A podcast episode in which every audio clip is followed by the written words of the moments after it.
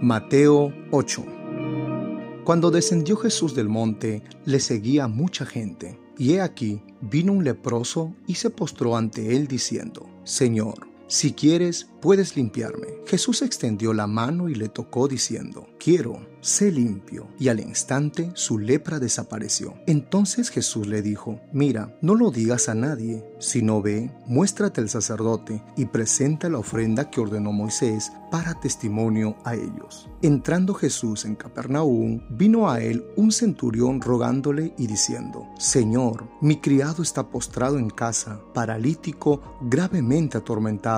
Y Jesús le dijo, Yo iré y le sanaré. Respondió el centurión y dijo, Señor, no soy digno de que entres bajo mi techo, solamente di la palabra y mi criado sanará. Porque también yo soy hombre bajo autoridad y tengo bajo mis órdenes soldados. Y digo a este, ve y va, y al otro, ven y viene, y a mi siervo, haz esto y lo hace. Al oírlo Jesús se maravilló y dijo a los que le seguían, de cierto os digo que ni aún en Israel he hallado tanta fe. Y os digo que vendrán muchos del oriente y del occidente y se sentarán con Abraham e Isaac y Jacob en el reino de los cielos. Mas los hijos del reino serán echados a las tinieblas de afuera, así será el lloro y el crujir de dientes. Entonces Jesús dijo al centurión, Ve, y como creíste, te sea hecho. Y su criado fue sanado en aquella misma hora. Vino Jesús a casa de Pedro y vio a la suegra de este postrado en cama con fiebre, y tocó su mano, y la fiebre la dejó, y ella se levantó y le servía. Y cuando llegó la noche, trajeron a él muchos endemoniados,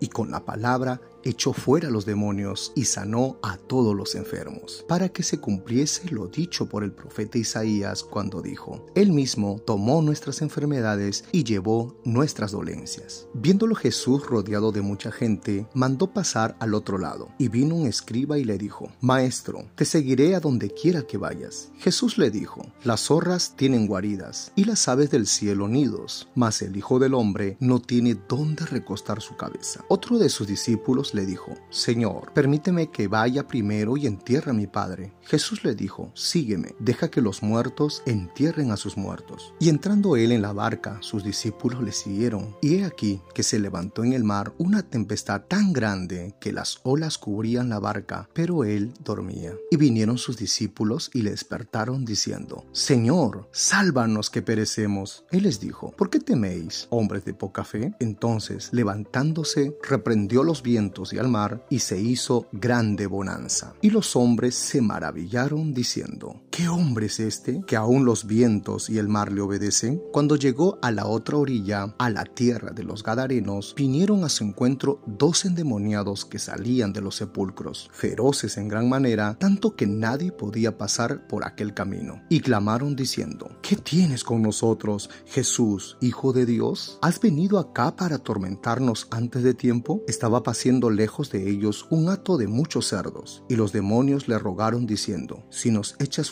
permítenos ir a aquel hato de cerdos. Él les dijo, y ellos salieron, y se fueron a aquel hato de cerdos. Y he aquí, todo el hato de cerdos se precipitó en el mar por un despeñadero, y perecieron en las aguas. Y los que los apacentaban huyeron, y vinieron a la ciudad, contaron todas las cosas y lo que había pasado con los endemoniados. Y toda la ciudad salió al encuentro de Jesús, y cuando le vieron, le rogaron que se fuera de sus contornos.